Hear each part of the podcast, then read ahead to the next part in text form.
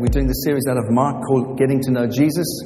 And we're really just trying to look at the person of Jesus and see who he was and what he valued and how he ministered so that we can get to know him better. And I'm kind of coming towards the end of my contribution. I think in December we're going to have a number of other people preaching and just hearing from other voices as well. But I'd like to read to you this morning out of Mark chapter 2. We're going to read the second half of the chapter and the first 6 verses of chapter 3. And I'd like to speak to you this morning about grace in the kingdom of God. Grace in the kingdom of God. And there are 3 pictures here that we have of that Jesus kind of uses to illustrate a whole new thing that he's doing in the kingdom. And I said to you last week that the way that Jesus ministered forgiveness to people was demonstrating a whole new attitude that he wanted people to see, that God was not angry, that God was smiling on people, that God's heart towards us is open, and he wants people to come into this new kingdom that he was demonstrating through his life. And so we're going to read about that again this morning. And Mark chapter 2, verse 18 says, "Now John's disciples and the Pharisees were fasting. And people came and said to him, 'Why do John's disciples and the disciples of the Pharisees fast, but your disciples do not fast?' And Jesus said to them, 'Can the wedding guests fast while the bridegroom is with them? As long as they have the bridegroom with them, and they cannot fast. The days will come when the bridegroom is taken away from them, and then they will fast in that day. No one sews a piece of unshrunk cloth on an old garment. If he does, the patch tears away from it, the new from the old, and a worse tear is made. And no one puts new wine into old wineskins. If he does, the wine will burst the skins, and the wine is destroyed, and so are the skins. But new wine is for fresh wineskins.' One Sabbath he was going through the grain fields, and as they made their way, his disciples began to pluck heads of grain. And the Pharisees were saying to him, 'Look, why are they doing what is not lawful on the Sabbath?' And he said to those that were with him, how he entered the house of God." And he said to them, "Have you never read what David did when he was in need and was hungry, and he and those who were with him, how they entered the house of God in the time of Abiathar the high priest, and ate the bread of the presence, which is not lawful for any but the priest to eat, and also gave it to those who were with him? And he said this to them, 'The Sabbath was made for man, not man for the Sabbath. So the Son of Man is Lord even of the Sabbath.' And here's the third example. Again, he entered the synagogue, and a man was there with a withered hand. And they watched Jesus to see whether he would heal him on the Sabbath, so that they might accuse him. And he said to the man with the withered hand, 'Come here.' And he said to them, 'Is it lawful on the Sabbath to do good or to do harm, to save a life or to kill?' But they were silent. And he looked around in anger, grieved at their hardness of heart. And he said to the man, 'Stretch out your hand.' He stretched it out, and his hand was restored. The Pharisees went out immediately and held counsel with the Herodians against him, how to destroy him." Another demonstration of this rising opposition to Jesus, his life and his ministry. And Jesus, as we know, we looked at last week, Jesus was the friend of sinners. What they objected most, the Pharisees, that Jesus hung out with people that no one else wanted to hang out with, and he loved people that other people hated. That's what they objected to. And here again, the religious people are in opposition to what Jesus is doing. Aren't you glad that we love a Savior who loves the unlovely? We love a Savior who loves the broken and the lost, and those that know that without him they are desperate and have no hope or future. Why do I say that? Because I want to say to you, without Jesus, that would be my life. There would be no hope. There would be no future. He gives us a new hope and a new future. And that's why we love him. He's a Savior full of grace and mercy. And mercy always triumphs over judgment, doesn't it? Aren't you glad about that? This is the gospel, that mercy always triumphs over judgment. And so I'd like to discipline myself this morning to take those 3 examples and just say one thing out of those 3 examples to illustrate what I'm saying. And here it is, this growing hostility to the person and work of Jesus. So the first challenge is, why don't your disciples fast? The second challenge is, as they're just having a stroll on a Sunday, they're picking grains of wheat.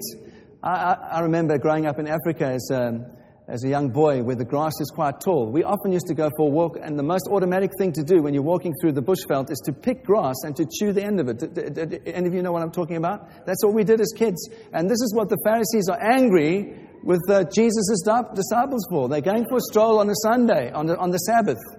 And as they're going, they just pick some grains of wheat and begin to chew on them, and they are very upset. And this is the second thing I'd like to look at. And thirdly, this illustration of Jesus healing the man with a withered hand. So a good question to ask is, did this happen chronologically? Well, Mark up until this point really has done things in chronological order, so it's quite possible that these three things did happen in chronological order. And I think it's likely because, like I said, Mark is describing this rising opposition towards Jesus, and it's likely that they did happen closely to each other, and he describes them as they happened. So the first thing I'd like to say, and I have three little things to say to you. The first is this, that Jesus and his ministry was a completely new thing in the kingdom of God. It was completely a new thing. And this kind of becomes more and more clear as we look at this issue of fasting. Because it becomes obvious that Jesus has a different view about fasting than the Pharisees and also John's disciples, John the Baptizer and his disciples. For Jesus, fasting was a good thing. And I want to say that up front. Fasting was a good thing. He commends fasting in the Gospels.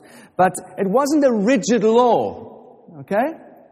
And that's the difference for Jesus. And so if you look at Matthew 6:16, this is what Jesus says about fasting.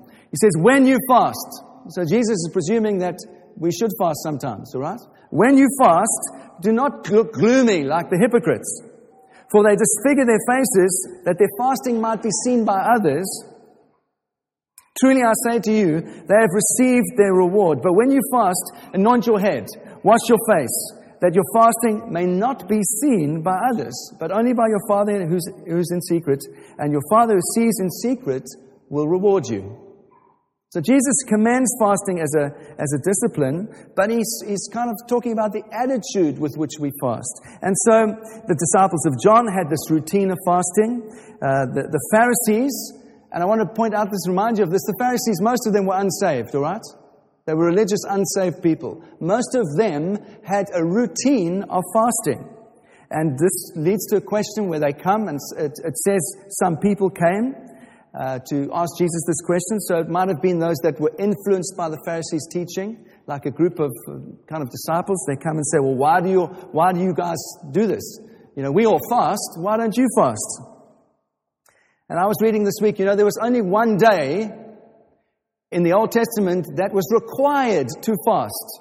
Only one day that Jews were required to fast in one year. And that was the Day of Atonement, when they would fast as a nation, they'd come before God, they would ask for forgiveness of sins, and they were forgiven their sins. One day in the year they were required to fast. But the stricter Jews, and remember I talked to you about the Pharisees who collected the oral tradition of the Jewish people, and they wrote it down in the Torah and the Mishnah, they had a much more strict practice of fasting, and so they required people to fast on Mondays and Thursdays.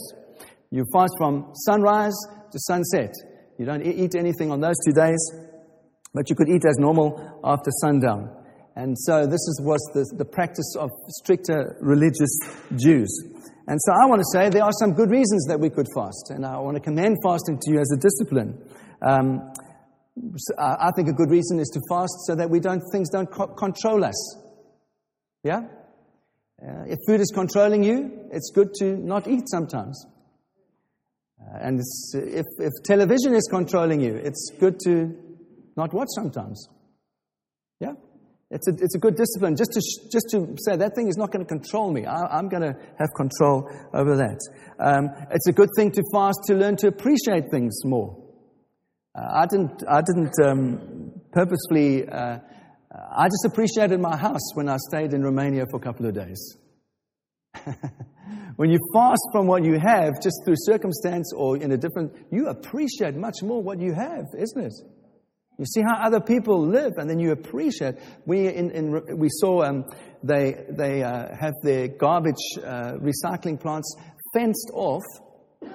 First of all, they fenced them off because that part of Transylvania has the highest concentration of brown bears in the whole of Europe.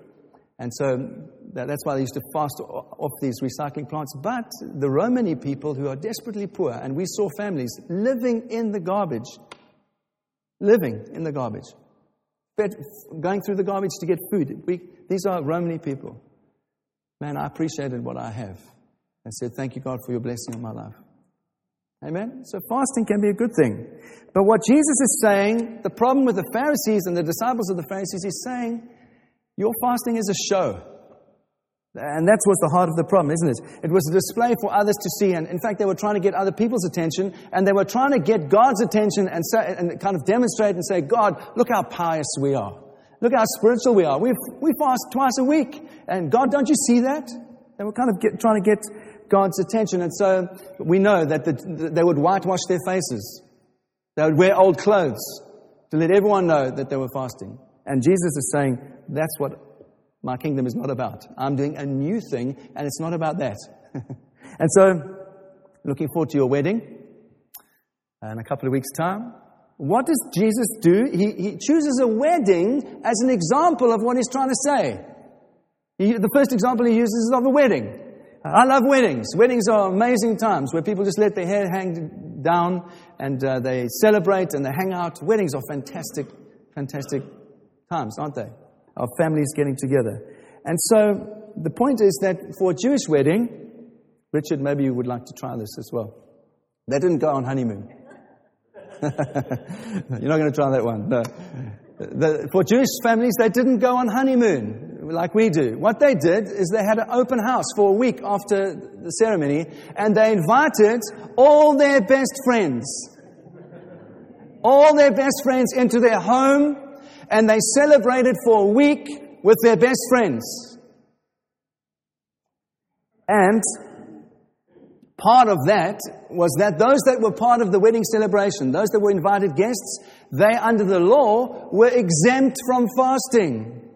They didn't have to do anything like the other Jews did for that week. They could just hang out, have fun, eat lots of food, dance and celebrate, and they were exempt from fasting. And Jesus... this is what the rabbi said. This is, from the Torah. All in attendance on the bridegroom are relieved of all religious observance which would lessen their joy. That's what they said. Anything that lessens your joy, this is a time of celebration, this is a time to hang out and have fun as a family. Anything that lessens your joy, you are exempt for that from the week. And so what is Jesus saying? Jesus is saying, my kingdom is like a wedding. It's like the wedding celebration. It's a time of joy. It's a time of celebration. I'm doing a new thing. Can you see the new thing that I'm doing? And my disciples are actually the invited guests to the celebration. And when we hang out, we have fun. We have joy. There's joy. My ministry is a celebration of joy. That is what Jesus is saying. And he's saying, yeah, there'll come a day when the bridegroom won't be here anymore. And then the church will need to fast. The church will have some things that tough times they'll have to go through. But right now, I am the bridegroom. And I'm calling people towards myself. And we're going to celebrate with all of our hearts. And I want to say to you, for me, there must be joy in our lives. And you can say, well, don't put that on me. But it's a demonstration of the kingdom. What is the use of us walking around with a long face, not living with a sense of joy and overcoming our circumstances? And I want to say this, I know that it's been a tough economic time. I know that there are people that are carrying debt. I know that there are people that have been unemployed. I'm not stupid. I'm not ignorant to these things. But surely... greater is He that is in us than he is in the world. Surely, this is the basic demonstration of the kingdom, that Christ in us is the hope of glory. And that the seasons of debt will move on and we will have much. And that we will, if we're not employed now, one day we will be. And this is our hope. This is our dream that we have, that Christ is greater. He is more. He is always above those things, and because of that, we can live with a smile. Carrying joy. I'm not putting anything on you. I'm just saying we know as a family what it's like. This year we have known what it's like to see our children suffer and our sons suffer. And you can do nothing about it. But we determined in our hearts we're going to live above it, Father, by your grace. And I know what it's like. So Jesus is saying, my kingdom is like a wedding. I want to encourage you to find joy, that wonderful C.S. Lewis book about joy. What is it called again? Surprised by Joy. This is the joy of Christianity. Find joy. And the only way we can find joy is in Christ. And then he uses another example. And I've always heard this taught in terms of leadership. I'm more convinced now it's got very little to do with leadership. He talks about new wine in a new wineskin. And what is he saying? He's saying that the new thing that I'm doing, the new kingdom that I'm bringing, you can't just put a patch on what is old, like the law and Moses. You can't just put a patch on it and kind of try and fix it up. Because actually that's not what my kingdom is. My kingdom is a new thing altogether. This is a kingdom of grace. The old is gone and the new is come, and it's completely transformational. It's completely a new thing, and you cannot just try and put it on the old system. It's a completely new system. That's what Jesus is saying. And he's saying, if you try and put my new thing onto an old way of seeing God, you'll lose the wine and you'll lose the wineskin, and everything will be destroyed. It's a new kingdom. And I want to say this, sometimes we do require a new structure. I'm not saying we don't. Well, for Martin Luther, the time came in the Reformation where it was no longer possible to patch up the abuses of the Roman Catholic Church. He had to stand and say, it's a new thing. We cannot just patch up the old, it's a new thing. We are saved by faith, by grace alone. It's a new thing. You with me? John Wesley didn't want to get kicked out of the Anglican Church. He was kicked out of the Anglican Church because of what he was preaching. He didn't want to leave. They asked him to leave. And he had to say, it's time for a new thing. I cannot just patch up the old. It's a new thing. So there are times for new things. I'm not saying that at all. That we don't... I'm losing my thought here, but anyway. Secondly, this thing of the new wine and the new wineskin. I think Jesus is appealing to our hearts as well. He's saying, I want you to have a soft heart. I want you to have a pliable heart. You know, the things I've noticed getting a little bit older, my body is a little bit more unyielding. I played golf with my friend Ricardo this week, and my back is really sore. And I never used to get sore. I used to be able to just swing the club and just go for it and no problem. When you get a bit older, your body gets a little bit stiffer, doesn't it? Not so easy to touch your toes. You have to do that, all this kind of stuff. And it happens sometimes with our hearts, isn't it? That as we get older, our hearts become a little bit unyielding. So the new thing that God is doing, we kind of, no, we resist it. Oh, no, I'm not so, you know, I've seen all that before. Or no, just resist that. I'm a little bit set in my ways. I'm more comfortable with the way things are. And Jesus is appealing here and saying, if you want to enjoy the new wine, you have to have a soft heart. Yeah? Always soft, always pliable, always open. And that is the great challenge of living as a Christian. I want to say for me and for my family, one of the greatest challenges we've had leading a church is to see people come and go. People come and go. People come and go. You know why? Because you always open your heart to people. And you always want to embrace new people. And you build with them, and then they go. And some people go because of work, and some people go because they get transferred, some people go because they want to go to another church, and that's fine. But you know what? Over a period of time, it's exhausting. It's absolutely exhausting. And so you can harden your heart and just say, okay, God, we'll just be a little bit withdrawn because it's just too exhausting. Emotionally, you get drained all the time. Or you can choose to soften your heart and say, God, I'm going to keep myself open, as hard as it is. Are you with me? Jesus wants soft hearts from all of us. And I believe that he wants us to accept new truth always and think about new things that he's doing, these prophetic things that he's spoken over his church. I read a delightful verse. You know, the great hero of faith is Abraham. And I read this about Jacob this week, which I thought was amazing. In Hebrews 11:21, I've been looking at Hebrews in my devotions. It says this, by faith Jacob, when dying, blessed each of the sons of Joseph, bowing in worship over the head of his staff. Isn't that an amazing picture? This old man at the end of his life is praying blessing over those that are coming after him, and he's still got his traveler's staff. He's still got his walking stick. He's still like, God, I'm still on a journey with you, and until I die, I'm still going to be on a journey with you. Isn't that a beautiful picture? God is doing a new thing.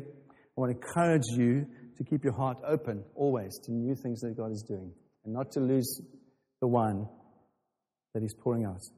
That's the first thing I want to say. The second thing I want to say is that Jesus, the new kingdom that He's brought in Himself and He brings in us, it is more gracious than it is legalistic. It's much more about mercy than it is about justice.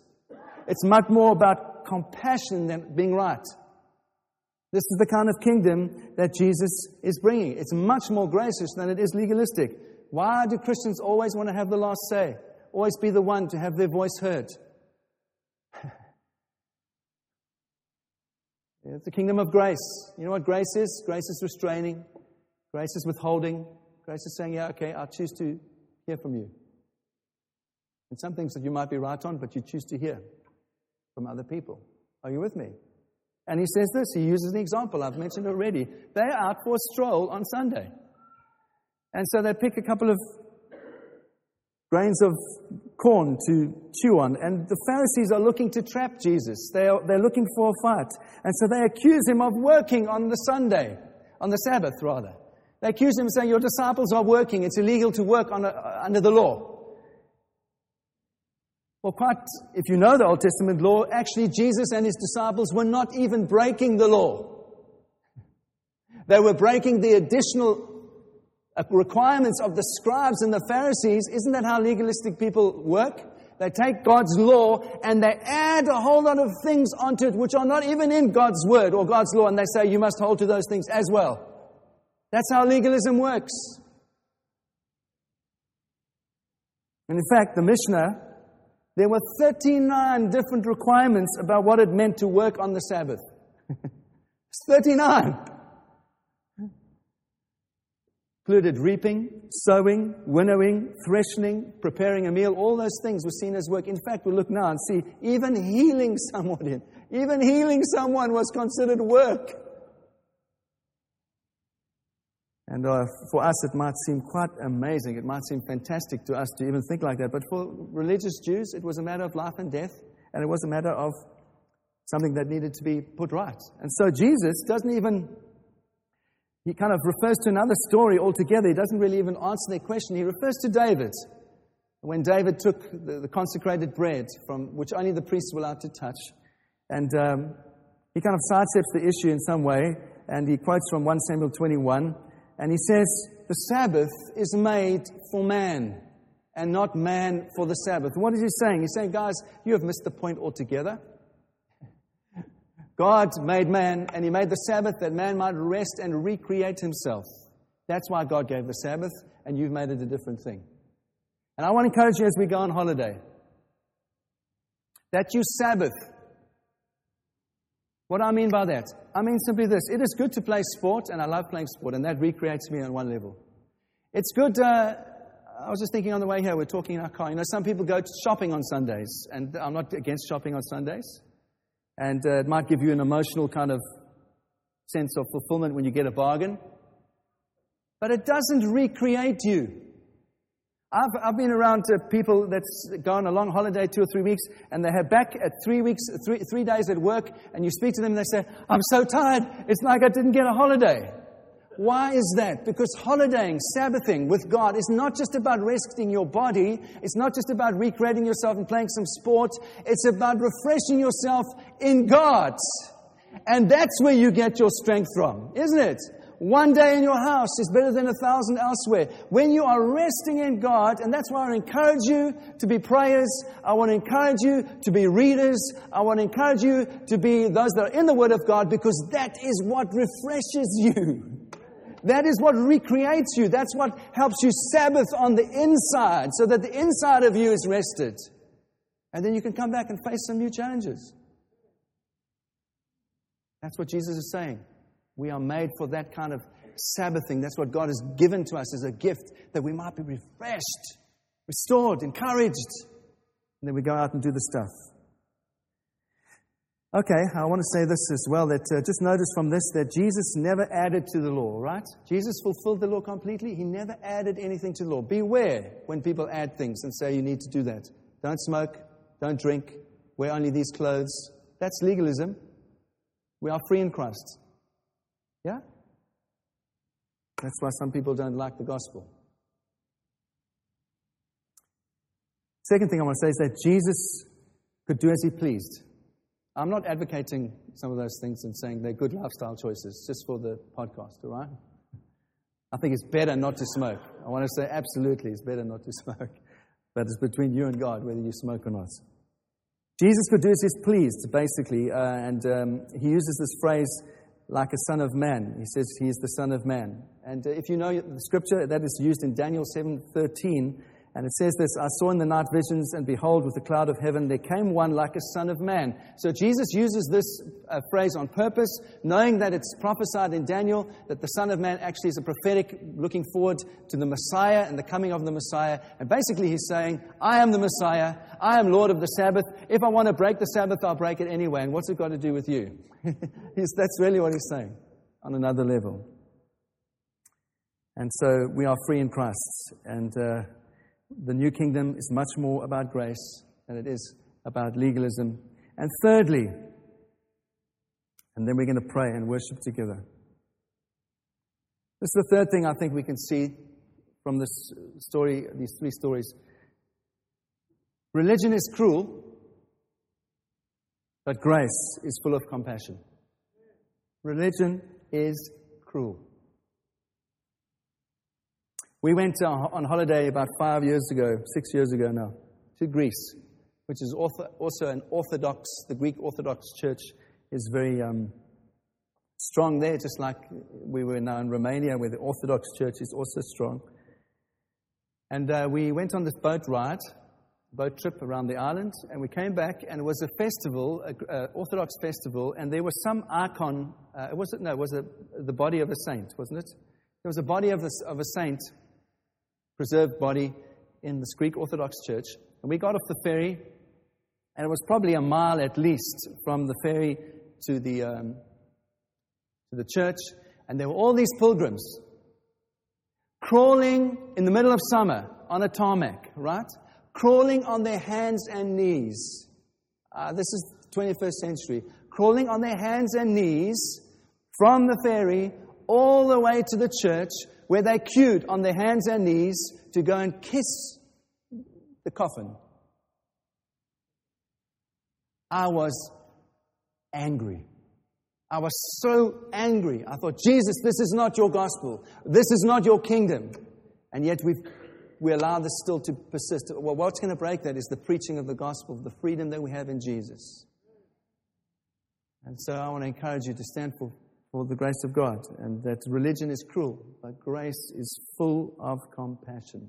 Full. I would rather this place is full of people that are seen as sinners in the life of the church, and we have to try and help to fix up lots of messed up lives, than have everybody in this place that is religious and legalistic and there's no life. Yeah? So he has this example about Jesus being full of compassion. I wanted to say, I think Jesus is quite brave even going back to the synagogue, wouldn't you think? Because he's already got up the nose of the Pharisees. And they're already kind of trying to get him out of the synagogue. And he's brave. He goes back into the synagogue. And the Greek makes it clear that this thing of a withered hand, that the man wasn't born like that. It was obviously some sickness or something that had caused his hand to be paralyzed and to shrink, or however it was. And Jesus knows already that the Pharisees are trying to trap him because he knows the law very well. And he knows the Mishnah. He knows the oral tradition of the scribes as well. And I was fascinated again reading that this week that why they didn't want to see people healed on a Sunday was because their law said it was work. It was work to heal someone. Therefore, you didn't heal someone on a Sunday. I mean, on the Sabbath. And that was quite, again, the law was quite detailed about it. If someone's life was in danger, you could give them medical attention. So, for example, if a woman was giving birth on the Sabbath, you could help the woman who was giving birth on a Sabbath. If there was a life-threatening infection, like in someone's throat or body, that could be treated. If someone had broken their arm, for example, you could only pour water on their arm to help with the pain, but you couldn't put ointment or anything on to treat it because that would be doing work. Helping them to get better would be doing work. If a wall fell on someone on the Sabbath, you could work in that you could clear the rubble away and see if they were alive. If they were alive, you could get them out of the rubble and help them. If they were dead, you had to leave them because it was not... You couldn't work on the Sabbath. You had to leave them and go back the next day and get the body. This is legalism. In fact, I read this, which I just was stunned with, that a strict Jew would not even defend his own life on the Sabbath. If someone was trying to kill a strict Jew on the Sabbath, wouldn't defend themselves. How do we know that? Well, I mentioned Josephus before, who was an amazing Jewish historian. He talks about the War of the Maccabees, where the Jews were being attacked by the Syrians, and they fled to some caves where they took refuge. And Josephus says that the Syrians appealed to the Jewish people and said, please surrender. We don't want to take your lives, please surrender. And they refused to surrender. So what the Syrians did is they went on the Sabbath, and they burned them in the caves where they were. And they did not resist. They did not even try and stop up the cave. They did nothing because according to the law, they couldn't work on the Sabbath. And so they didn't even defend themselves and they lost their lives. And so Jesus puts, he knows all this stuff.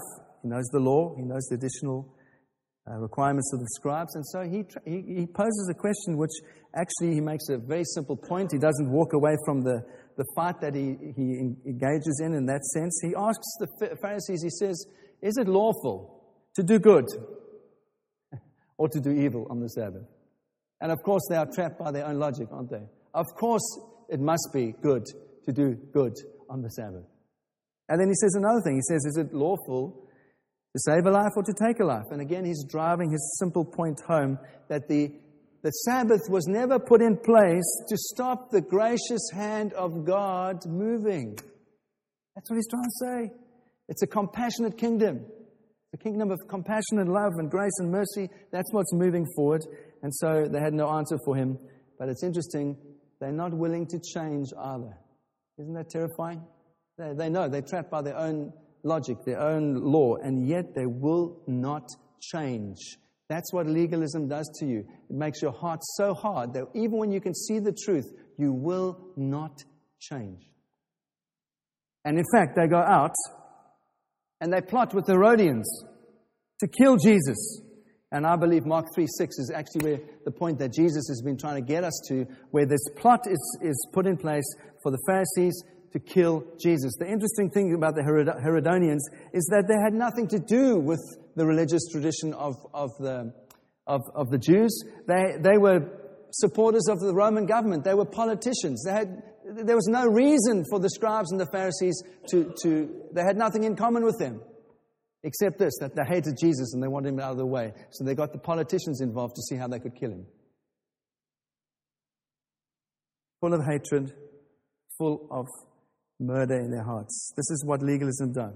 This is what religion does. It makes people blind, foolish, murderous, full of hatred, unable to forgive. But the grace of Jesus, the gospel of the kingdom that Jesus brought, it's full of mercy, full of peace, it's compassionate. Let this church be full of those things. It's impossible for us to do that by trying hard. What is possible is that the Holy Spirit can fill us to overflowing, and it's the overflow of our hearts because we love Jesus. So let us be those that are full of these things. Jesus, the new kingdom that he brought, did change everything. It was a kingdom full of joy, full of righteousness, full of peace. And God wants to pour out new wine on all of us. Let us have soft hearts that can receive the fullness of the new wine that Jesus is pouring out upon us. And can I ask you again, can I appeal to you again? Let us be those that are free and happy to extend grace to everyone. Same grace that we've received from Christ. We extend that same grace to everybody else. Is that easy? No.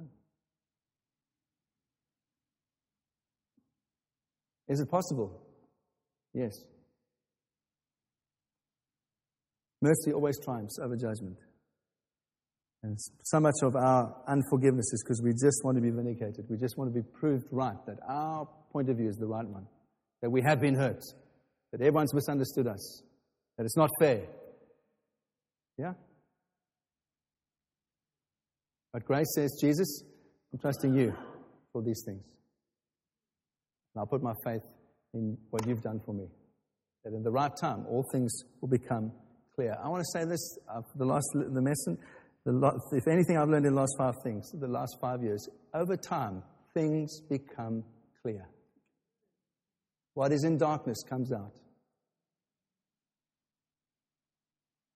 Just have to wait and let God do what he does. Vindication comes, and truth is exalted. So shall we break bread? Yeah? And I want to ask you this morning, if you're visiting, you're welcome to break bread with us. I want to ask you as we break bread that you'd find joy for your life, that you'd find mercy for your life, that you'd find grace for your life. I can point you to where I think you can find mercy and grace and joy, but you have to come to Jesus yourself. And so the scripture says if we believe in our hearts and we confess with our mouths, he is righteous and he forgives all our sin. And that is sure and that is certain. And once it's done. And we never go back to our sin, like a dog going back to its vomit. We never go back, never go back. You don't revisit it anymore. It's done, it's dusted, it's gone. You are a new creation. You are a new person in Christ. But what we do is when we break bread, we're saying to ourselves, we're reminding ourselves, Jesus, apart from you, I have nothing. And so I put all my eggs in the gospel basket. I put all my trust in your blood and your body. That was broken for me, that was poured out for me, and I'm grateful. And so, Lord Jesus, we come to your table this morning. We come as your sons and daughters. We come as those that have experienced your grace and your mercy poured out in our lives. And we ask you this morning that as we do this every week, once again, we just remind ourselves of your goodness and your kindness. We remind ourselves of your forgiveness. We remind ourselves, Lord, that we too have the potential to be those that are incredibly condemning, legalistic, and putting stuff on other people unless the grace of God is transforming our own hearts. And so we ask that you'd come. By the power of your Spirit, we ask that you transform us from the inside out, that we might be those that are full of joy and full of compassion and full of mercy, and that we extend that to our friends and our family and to those that we love. The same mercy that we've received, that we give it away to everyone that we meet. And we trust you for that. In Jesus' name we pray. Amen.